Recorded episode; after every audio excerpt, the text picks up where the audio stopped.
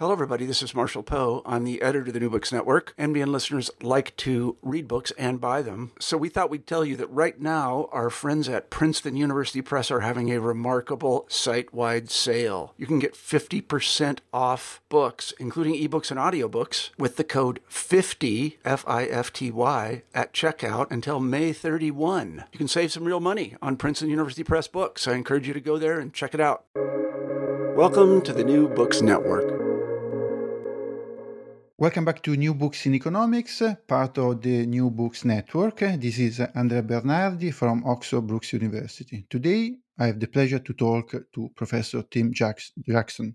Tim, welcome. Hi, Andrea. Good to be here. We will discuss about his latest book. This is Post Growth Life After Capitalism, published in 2021 by Polity Books. There are 20 227 pages uh, in 10 chapters. Professor Jackson is director of the Center for the Understanding of Sustainable Prosperity and professor of sustainable development at the University of Surrey in the UK. He is a top scholar in economics with over 23,000 citations to his work that across decades has consistently discussed the moral, economic, and social dimensions of prosperity on what we know is a finite planet. His previous book, Prosperity Without Growth, was a Financial Times Book of the Year and was translated in 17 languages. He was also awarded the Hillary Laureate for the exceptional international leadership in sustainability. You can find Professor Jackson easily online. You can hear, you can watch his speeches online. But more interestingly, you can also enjoy his literary work, for instance, via the radio plays on BBC. Anyway, moving to this book, uh, Tim, can I ask you to tell us about the origin of the book and maybe if you can contextualize this book in a few words, uh, talking about your career and your previous publications? Yeah, thanks, Andrea. You you you mentioned prosperity without growth, and I suppose uh, this this book is is really it's really partly a kind of sequel to prosperity without growth. But I always think I also I think of it as a a prequel in a way because um, Prosperity Without Growth was was written originally f- as a report from the Sustainable Development Commission, where I was economics commissioner for seven years um, back in the mid two thousands to around about two thousand and eleven, and um, and and it was a it was actually formally a report to the Prime Minister, um, who at the time that uh, we delivered the report was Gordon Brown, and and the idea of the report uh, uh, uh, from an advisory group to the government was to you know set out logical arguments and to marshal the data and to look at the analysis and to come to a conclusion about uh, the feasibility of of economic growth on a finite planet, and and and it was, as I say, written for a policy audience. Now, the history of that book's really interesting because although it was written formally for the government, the government at the time actually found it uh, not not let's say as as welcome as I might have hoped they would. In fact, it landed on the prime minister's desk in um, early 2009, a few days before he was welcoming the G20 leaders to London um, to talk about kickstarting growth in the in the wake of the global financial crisis. So to have a, a kind of advisory body launching a report around about the same time questioning economic growth was really was really kind of not that uh, welcome, let's say. So at first, the interesting reaction to that report was a big fat nothing there was a deafening silence when we launched Prosperity Without Growth, I remember. And it was very, very curious because we'd done all the work in advance. Um, and we had spoken to every single government department about the contents of the report. We'd hold, held multiple seminars. We'd talked to many, many journalists, and absolutely nothing appeared on launch day.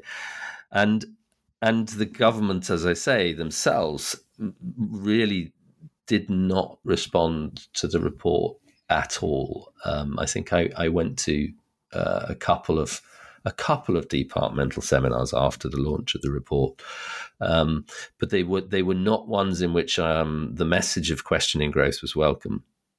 And yet, there was a, a kind of a weird thing that happened after that deafening silence, which was that very slowly the report um, was downloaded from the internet, became widely talked about, not just in the UK but internationally. And as as you mentioned, you know, it ended up being translated into seventeen, I think it's eighteen foreign languages now, and and achieved a kind of a, a, a popular audience for whom it was never really written, and that audience included yes, policymakers and some economists and some environmental activists, but also I gave talks in in in theatres and boardrooms and literary societies. I, I found that there was a kind of a conversation there that people wanted to have about how how our society works on a finite planet and how this idea of economic expansion can go on on a finite planet and and and yet I also sort of came across people who would tell me, this is written for policy. This is a policy report. It's got graphs in it. I don't like looking at graphs.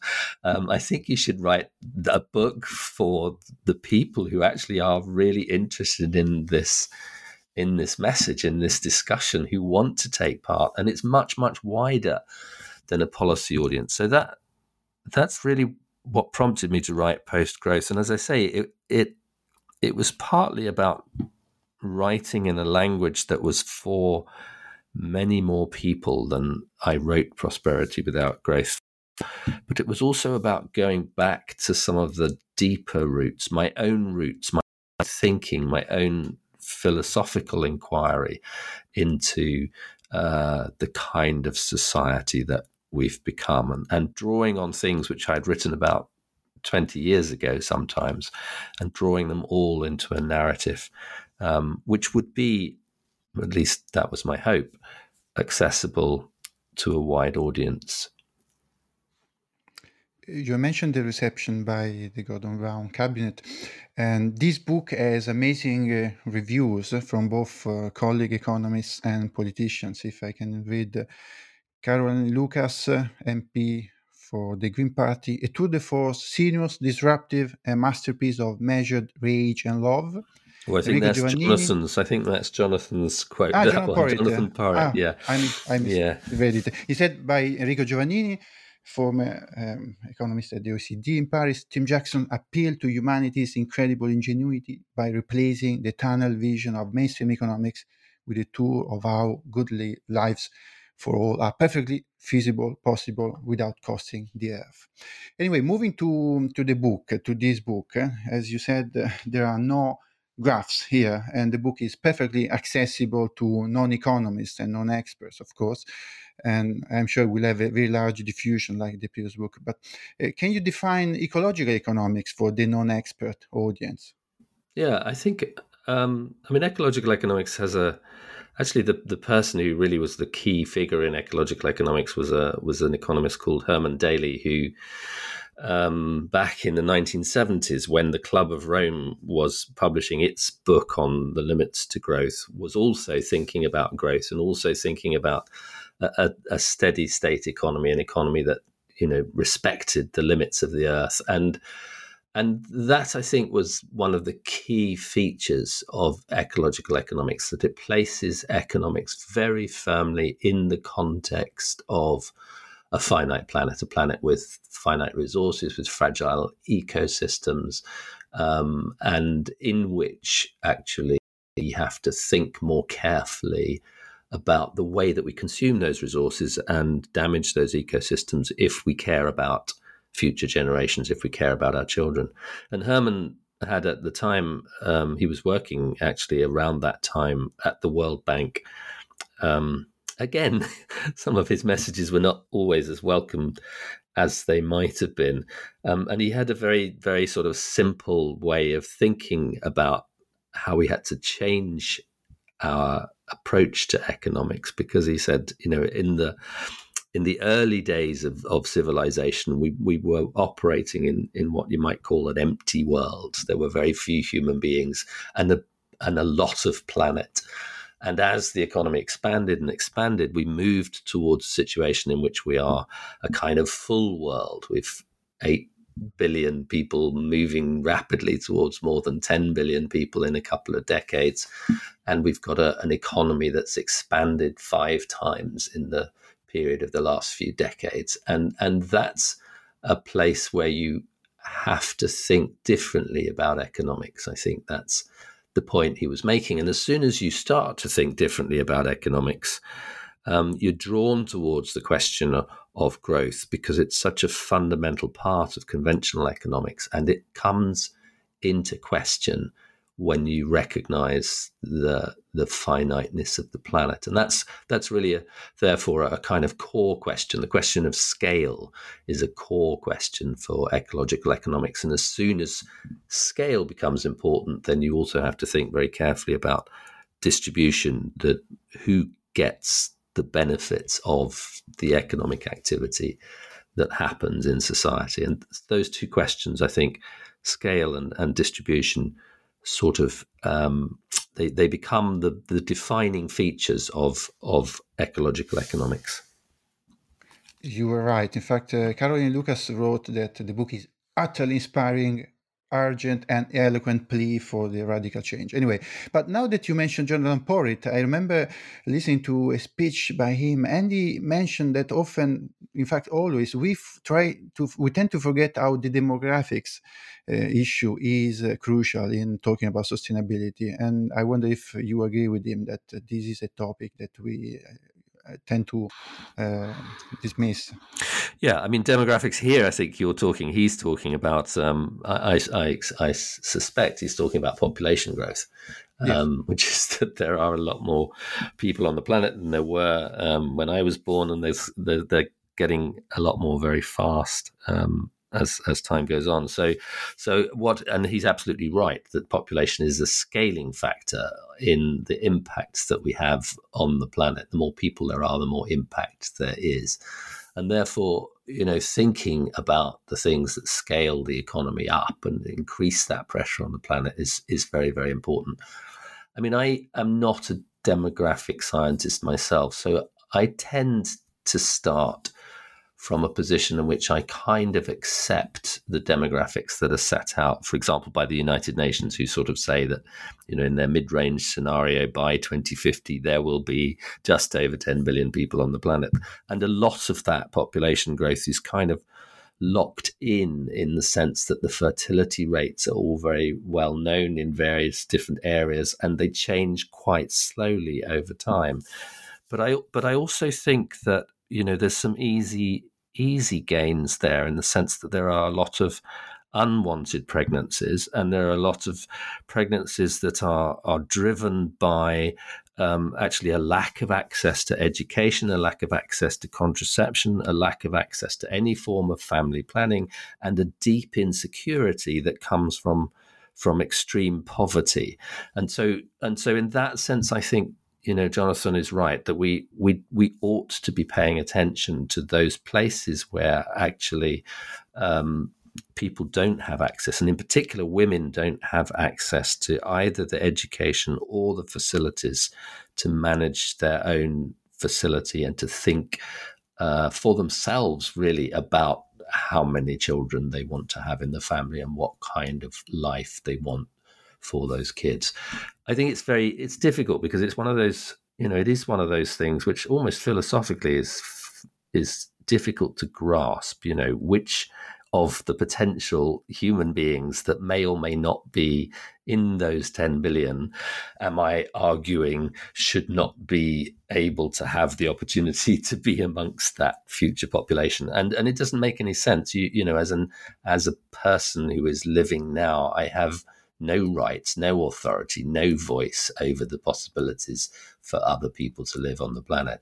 I do have a responsibility, it seems to me, to articulate ways in which whoever is on the planet has the opportunity to a good life that doesn't trash the planet for future generations. So I tend to focus, I think I tend to focus, you know, more on the on the on the question of what the good life is for the people who are here, rather than a lot on the demography of future populations. And I I, I struggle, I have to say, a little bit with that that question of the philosophical um, foundations of of who should and shouldn't have the right to a future life. I, I think we're not well placed to answer that. Indeed. Uh, moving back to the book, uh, it starts with a reflection on the past uh, few months, and uh, you refer to the 2019 uh, school strikes for climate, Greta Thunberg that even managed to receive attention in Davos, and then the arrival of the pandemic that changed our priorities. In fact, even the 2009 crisis challenged the, the growth movement to some extent. So, how do we keep the focus on sustainability when, for example, our own politicians have to deal with uh, more contemporary, uh, more let's say short-term problems? I, I think it, I think in some sense, um, Andrea, what I'm saying in the book is actually that those short-term problems arise to some extent, at least, from the same sources as the long-term problems. Um, it, if you think about, and one of the points that I make in the book, if you think about the pandemic and the lessons of the last year, tragic as they have been, um, the most profound of them really is that um, health at a certain point becomes more important than wealth. In fact, it's it's a much more it's a much clearer foundation for our prosperity, the concept of health than the concept of of wealth. And and it's a it's clearer in a very very interesting way whereas wealth is really about you know accumulation and having more and dreams of of unlimited uh, richness on, on a planet that is obviously finite and therefore runs into trouble almost immediately as a concept. The concept of health is very very different. It's it's formulated much more around principles of balance. In fact um, you know, it was formulated very precisely in that way by Aristotle, um, where where his his definition of, of the good life, the the, the life of well being, um, talked about what he then called virtue. It's not quite the same as how we think of virtue nowadays, where we think of it as sort of moral goodness. Virtue in Aristotle's day had a meaning that was closer to the meaning of kind of virtuosity, something someone who is who is a virtuoso is really good at what they do. And and you can think of this quality of virtuosity as applying to you know a human being who's very good musician um, a butcher who's very good at the job that he does um, uh, a, a, nurse who is a virtue virtuoso at caring for people. You can think about all of these things and indeed about our economy itself as being as as being fit, as being right, as being defined by virtuosity, as being defined by a good balance in relation to the task it's trying to address. And on either side of this this this virtue, as Aristotle saw it, are these vices, and and there is a vice of excess as much as there is a vice of deficit. So and and again you know this is very relevant to the question that we're asking because in a in an a, a, world where many many people are poor and and and don't have adequate nutrition and don't have adequate shelter and can't have access to clean water and have no electricity or, or clean fuel supplies actually having more really matters. So for the poorest on the planet it makes sense to have a model of the economy that increases their income, increases their capability, increases their chances of a decent life. And then we also have a world, and this to me is a just extraordinary uh, statistic, which the World Health Organization has talked about, that there are now, we live in a world in which there are now more people dying from overnutrition, from overconsumption, from diseases of affluence, from lifestyle disease, than are dying from undernutrition. And it's a very, very good example, very simple example of that principle of health as a balance between having too little and having too much. And it's a kind of you know it's a it's a kind of a metaphor in a way it seems to me and it was something that we learned very very powerfully very early on in the pandemic that that health actually had to be protected. There was a moment in the first few months, shortly after the or at round about the time that the WHO declared the um, the pandemic itself to be a pandemic, when actually governments around the world understood that prosperity at that point in time meant focusing on health and compromising on wealth. And, and the lockdown, if you like, is, is a very precise metaphor of saying, actually, at this point, we're not going to stimulate our economies beyond all possible means of of um, of maintaining health. We're not going to stimulate our economies in terms of even um, pro- being the sole means of providing the livelihoods of people in our population. Instead, we're going to put in place mechanisms that allow us to focus on health, to close down parts of the economy, to protect the people who are working in that economy through furlough schemes, and even, in fact, to bypass the conventional measures and methods through which governments are supposed to pay for their spending by basically creating an overdraft on the central bank that allowed governments to move in whichever direction they needed to protect health and to and for that moment in time to set aside the imperative to increase wealth. And, and that's a you know that's a very very fundamental lesson. It speaks to um, it speaks to actually a quote from Thomas Jefferson from a couple of hundred years ago. And he said, The first and only task of good government is the health and happiness of the nation. And and it's a you know it's a quote that is 200 years old as the foundation for the American Constitution, but it's also a quote that is foundational in in rethinking where we are at this point in time, a point in time at which actually we had compromised the mechanisms for care in the economy because of our relentless pursuit of productivity and economic growth, in which we had to reconceive our sense of what prosperity was very, very fast in order to protect health and set aside the pursuit of wealth. And in doing so, we learn something about this idea of prosperity as balance. Balance the health of ourselves as individuals, balance the health of our communities, and also, interestingly, balance in the sense of the health of the planet. The balance of the planet itself has to become the focus of concern. So, I, to me, those those lessons from the last year are profound, not just in thinking about society, not just in thinking about the short term, not just in thinking about the pandemic, but actually in thinking about how a post pandemic economy works towards an economy in which prosperity is, is, is conceptualized as balance, is conceptualized as health.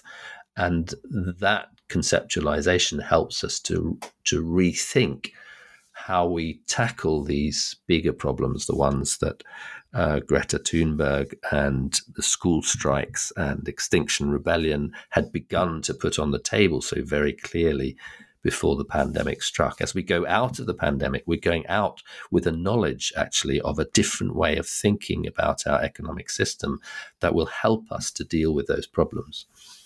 Uh, let me challenge you a bit, but in fact, you yourself mentioned this point on one of your speeches. Uh, there are millions of poor who need a very traditional growth model to escape poverty, and this has been so far the, the case of China, which, uh, in terms of uh, not only uh, the handling of poverty, but also more broadly uh, the support of human development, uh, has made an incredible achievement in the in the past decades. So you argue that the shift in the economic paradigm, to some extent, is responsibility first of the rich in our planet. They need to address this first. But where do where do we put the line of those who should pay a cost, the cost of this shift, which exists after all? Um, I thought you were going to ask me a different question there, Andrea. I thought you were going to ask me where's the line between those who don't have enough and those have too much. Is that what you were asking me, or were you asking me something different? Well, I, I mean, uh, I mean, for example, the the, the transition to let's imagine uh, more ecological vehicles uh, for some. This is a very affordable uh, consumption choice. For others, it will mean uh, not having a car for, for, for some time. And the, the, same applies to, I don't know, if you put a taxation on air travel or a carb on some more um, problematic forms of consumption. So to, to, to the working class, this is going to be more expensive in the West. And in the developing world, uh, of course, we cannot even ask this type of uh, sudden shift or paradigm. No, I, I think you know who who is asking what is a really important question. So if you know if I'm a kind of rich guy who has it all on a on a soapbox telling other people to stay poor, that is not a message for anybody, um, and and it's not the message of, of either prosperity without growth or post growth as a book.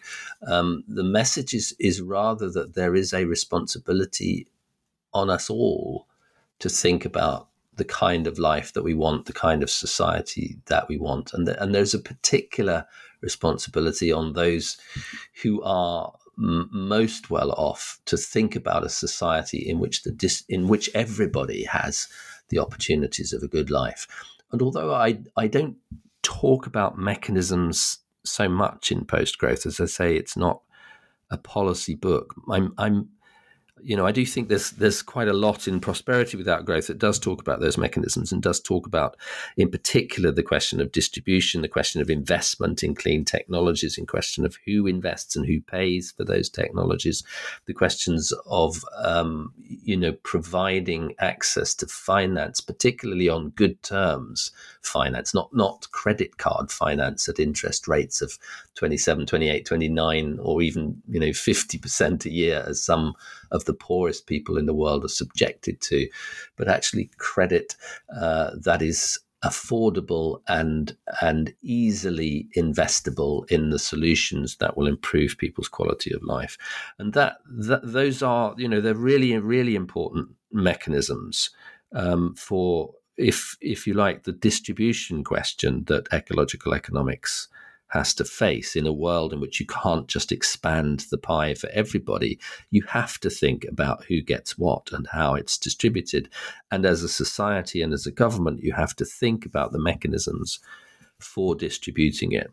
So that that would be my my sort of first answer to your question. But I would also I kind of think in a way that's more of a prosperity without growth question in terms of the fact that it's a question related to policy. And the philosophical underlying question that I was rather looking at in post growth around there is is kind of what kind of life is that? What kind of life is it that everybody can afford? There's um philosopher called Immanuel Kant who has a, a, categorical imperative, which is that you shouldn't do anything that isn't that you couldn't replicate essentially for everybody on the planet. And so, you know, if everyone on the planet was Jeff Bezos, you know, we would have been stuffed a long time ago if everybody on the planet is a poor person in Bangladesh, um, everybody is probably very, very miserable in some in some circumstances because we have we don't have enough food, we don't have enough housing, we're subject to flooding, we have very, very insecure livelihoods. That's not a form of of aspiration for a good life. And so the question really that post growth tries to deal with is is what is a form of life? A form of aspiration that could create a good life for everybody. And, and it can't be just about material expansion. And therefore, knowing that it can't be just about material expansion, you move to those places where actually, you know, our aspirations are equally profound. We have aspirations for creativity, for relationship, for community, for purpose, for meaning.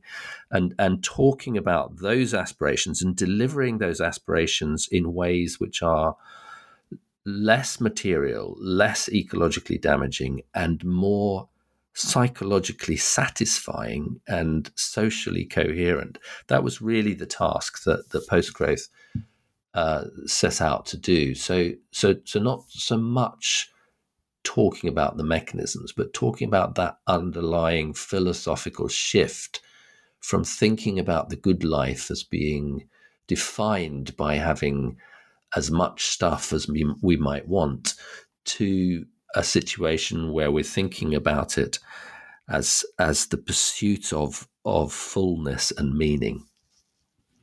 I can't decide whether it is more uh, difficult to imagine a world with new mechanisms or a world uh, where the definition of life and so on is uh, uh driven by yeah, I think uh, I think philosophical more.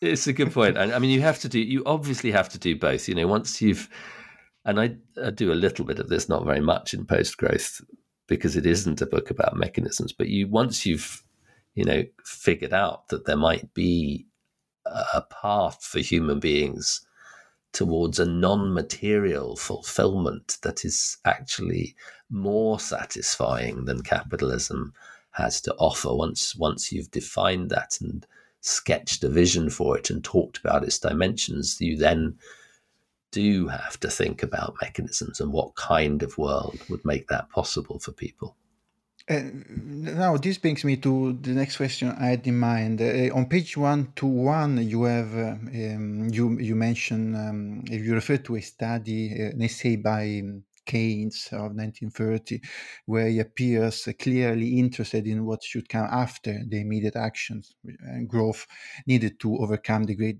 uh, Depression.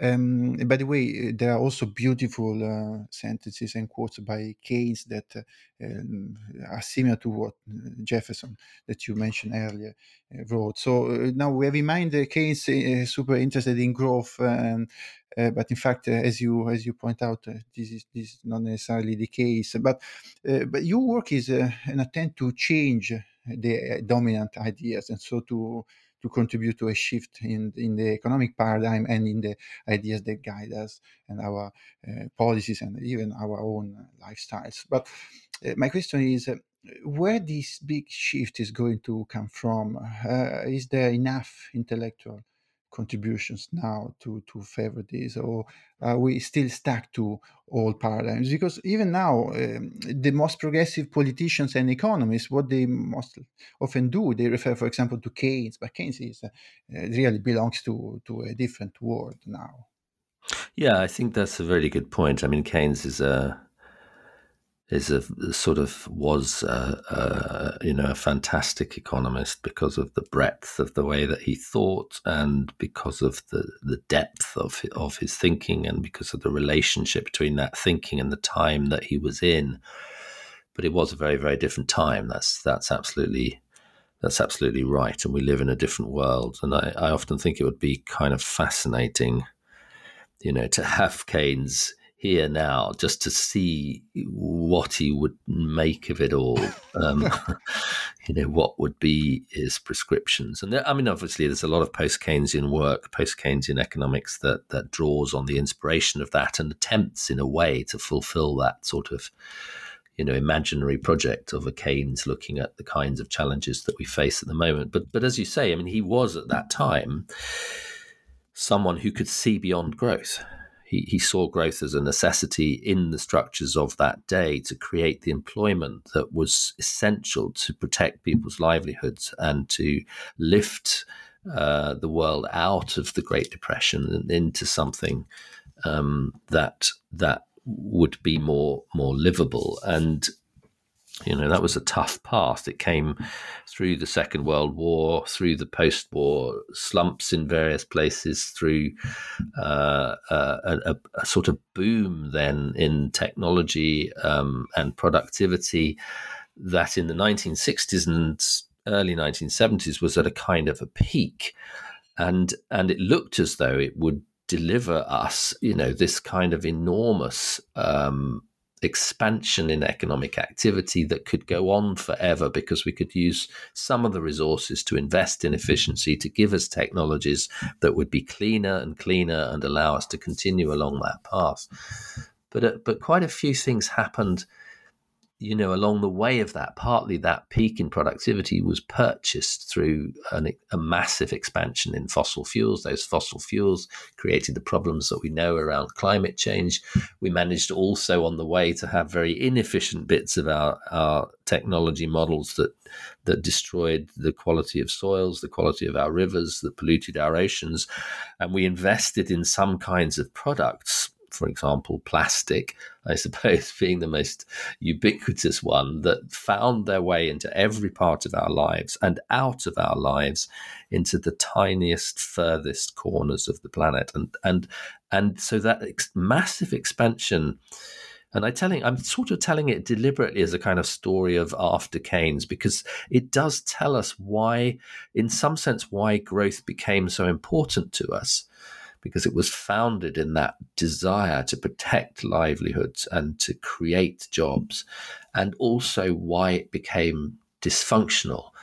But there was a, a third really interesting feature of that kind of long history um, that is my answer to your question. I'm coming round to it very slowly, Andrea, and and it is that that actually the the boom in productivity of the 1960s and early 1970s uh, was a short, sharp thing in um, particularly in the advanced economies. And the trend in labor productivity over the last five decades has actually been a declining one.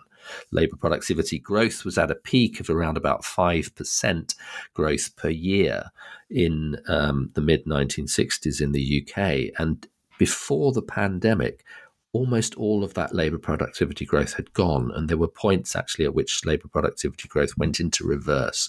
We were becoming less productive. Now, that you know, you talk about me wanting to kind of change the way we think, and it's true. I do want us to change the way we think, but that is a serious challenge to an economy that is based around economic growth because you don't really have economic growth in any meaningful way if you don't have labor productivity growth. And the labor productivity growth trend that would deliver us growth from forever is just not there. We don't see that in the aggregate data. We see a declining labor productivity growth trend in which actually, even before the pandemic, there was very little in the way of labor productivity growth. And that's something that economists, interestingly, do do take seriously. It, it's it, they have to take it seriously because it means that we have to start looking at a world in which that labor productivity growth may not be there into the future. It may not give us the basis for that continual economic growth. And if we're not prepared for that world, if we don't understand its institutions, if we don't understand the relationship between the private and the public sector in that world, then we are in a very, very dangerous position because we've based our economics on a sense that even Keynes, when he was talking about it in 1930, knew was going to be temporary. And we haven't done the work that he called on us to do, which is to think about what economics might mean after that period of growth is over. So, my call, rather than sort of saying, you know, I'm rushing against the tide of all these people who think that growth is the way to go, and I just think growth isn't the way to go. That's sort of that's a little bit of a, you know, that's not quite how it is because actually, what I'm saying, particularly at this point, is that growth you thought you were going to live off forever, guys, hasn't been there consistently for almost half a century. Isn't it time to think about that situation and how we respond to it. We are running out of time, so I'll put two questions together, if you don't mind. Uh, on page two of the book, you mentioned Bob Kennedy and uh, the beginning of his campaign, where he calls for university students to rebel to build a better future, almost to be violent to achieve some change. And uh, now, uh, my question is uh, Do you see your students being uh, willing to do so because my students are not rebelling at all. The last uh, rebellion we had was 10 years ago when in the UK we introduced the, the fees in the university programs. And uh, I don't see much hope uh, on, on this side.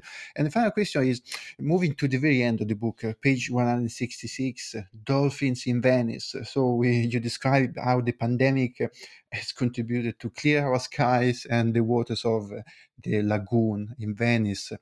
Uh, but now I observe that there is a, a, pressure to go back to our old habits of consumption. And some social scientists are even forecasting that there may be not only an economic boom, but also a cultural boom, uh, something like uh, what happened in the 20s with people rushing to consume, but also to enjoy music, arts, and so on. So, are we back to square one? Growth, recession. Okay, now let's put Keynes back. Growth, recession. Okay, let's postpone again the climate emergency. What do you expect from uh, the reaction, the aftermath of the pandemic? So, I'm sorry, sorry, Andrea. I was so busy um, caught up in thinking about the second question, I forgot what the first one was. What was the first one again? the, so the first one, uh, the, the, comment about uh, Bob Bobby Kennedy? Kennedy? yeah, yeah, and and um, yeah, the I students. Think, yeah, exactly. Um, I, am not. I, I'm pretty sure that Bobby Kennedy was not um, suggesting violence. So, so his use of the word rebellion was very definitely a, a reference to actually what were mostly peaceful sit-in protests from a generation, a countercultural generation, who were opposed to violence, very specifically opposed to the violence of the um, of the Vietnam War at the time. So, and and actually, we know from the way that, for example, Kennedy spoke after the assassination of Martin Luther King Jr on the 14th of April 1968 that you know his approach was was actually a very very sort of peaceful one. He believed in civil disobedience for those who were suffering in society as a result of uh, government actions and social structures that were unequal and socially unjust. And so it was it was um, an exhortation to resist that, to engage in, in what philosophers actually since John Locke have called civil disobedience and, and, and have recognized civil disobedience as a very legitimate part of political democracy. Um, and and that essentially, you know, that is a that is a call from from Bobby Kennedy. It's a call that has been reiterated recently uh, and exercised recently, and most astonishingly exercised by by quite young kids. I'm what I'm kind of fascinated by is what's going to happen when the school strikers get to university, because I, I, you know, you might be right about our students and our cohorts at this point in time. They're subjugated by debt and by fragile job markets and by unrealistic expectations of teaching, and now as well by the pandemic. And they're not really in a position, an easy position in which to be the rebels that Bobby Kennedy was calling for. But at some point, presumably, that cohort of, you know, Greta's school strikers is going to arrive on the doorsteps of our courses, you and I. And um, it's going to be really interesting. I mean, I'm, you know, I, have watched the, co- I've, I'm long, I've been enough in academia long enough to kind of watch these different cohorts go by with different senses. And I watched, you know, there was, um, there was a really interesting kind of degrowth spike in the years between the financial crisis and the pandemic when people suddenly you know began to come into my my ecological economics courses wanting to talk about nothing but degrowth. And and then that sort of faded away. And then we had a donut economic spike um, when Kate Raworth published her lovely book a few years ago. And and so I'm really I'm expecting that we'll get a Greta spike in a couple of years time or so and um, looking forward to that um, the, the, the, the, the question, the last chapter, the last chapter started. I mean, when when I'm, I don't want to kind of do any give too many spoilers here about what Dolphins in Venice is about. Um, but it isn't entirely about some rose tinted vision of, uh, you know, a world without pollution because everything's shut down and aren't we all happier in lockdown anyway? In fact, it's the it's the very opposite of that in a way. Um, I, I, I do think you know I do think we learned some lessons about that. There was a, there was a very interesting study in the early part of the pandemic where um, people were asked if there were aspects of lockdown they might want to keep. And a sort of astonishing 80% of people managed to find something about those new conditions that they felt were preferable to the way they lived before. And it ranged from, you know, less traffic on the street, fewer contrails in the sky, cleaner air to breathe, a bit more time with family and friends. And of course, some of that did begin to pale as the lockdown went on and came back in various guises second lockdown, third lockdown, uh, a, a, shadow pandemic of uh, domestic abuse and mental illness accompanied that. So it wasn't ever all that it was cracked up to be. But did we find some things in the pandemic that spoke to a vision of a different kind of life? I think we did. And your challenge is and it's a very legitimate challenge. Is there any chance at all of that of that going on? Is there any chance at all of that continuing? Will we go back to a boom of consumption? And and and an even more challenging point you're raising is, is will that boom of consumption will be a cultural boom that will be greater than ever? Um, you know, it would be nice to think it was a different kind of consumption boom. It would be nice to think it was cultural and creative in its extent. One of my points in the book is it's very difficult to create that cultural boom for everybody when you are living inside a growth model. And there are very specific reasons to do with that, which again go back to that pursuit of labor productivity that I was talking about before, because it tends to squeeze out some of the activities that give us the best quality of our life, that talk about, for example, care and craft and uh, the, the the the work of the cultural sector, which which is often slow. It's not a fast sector pursuing labour productivity as fast as it can. It's about the time that we as human beings bring to the labour market in the service of other people. The time of the nurses caring for their patients, the the time of the craftsmen creating beautiful objects, the time of the artists and the musicians rehearsing and rehearsing and rehearsing to pursue a, a, beautiful product.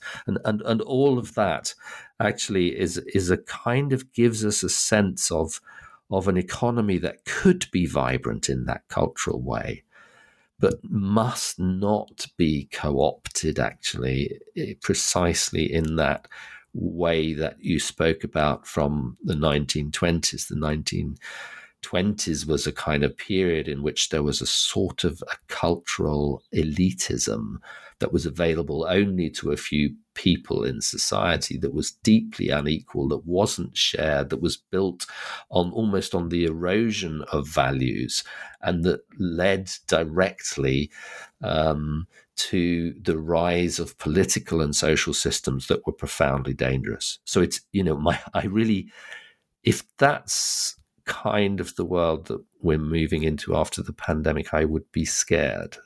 But I do think, I believe, and and in intellectual and philosophical terms, I know that there is a vision actually that comes out of the lessons of the last year that is much more profound, much more humane, much more egalitarian, and ultimately much more fulfilling. And and that's really what I've tried to articulate in post growth. Thank you very much for your time, Tim. Uh, we spoke with Professor Tim Jackson and we discussed about his last book, Post Growth Life After Capitalism, published in 2021 by Polity Books. This is a beautiful book, very accessible, and I'm sure it will inspire many readers. Thank you very much for your time, Tim. Thank you, Andrea.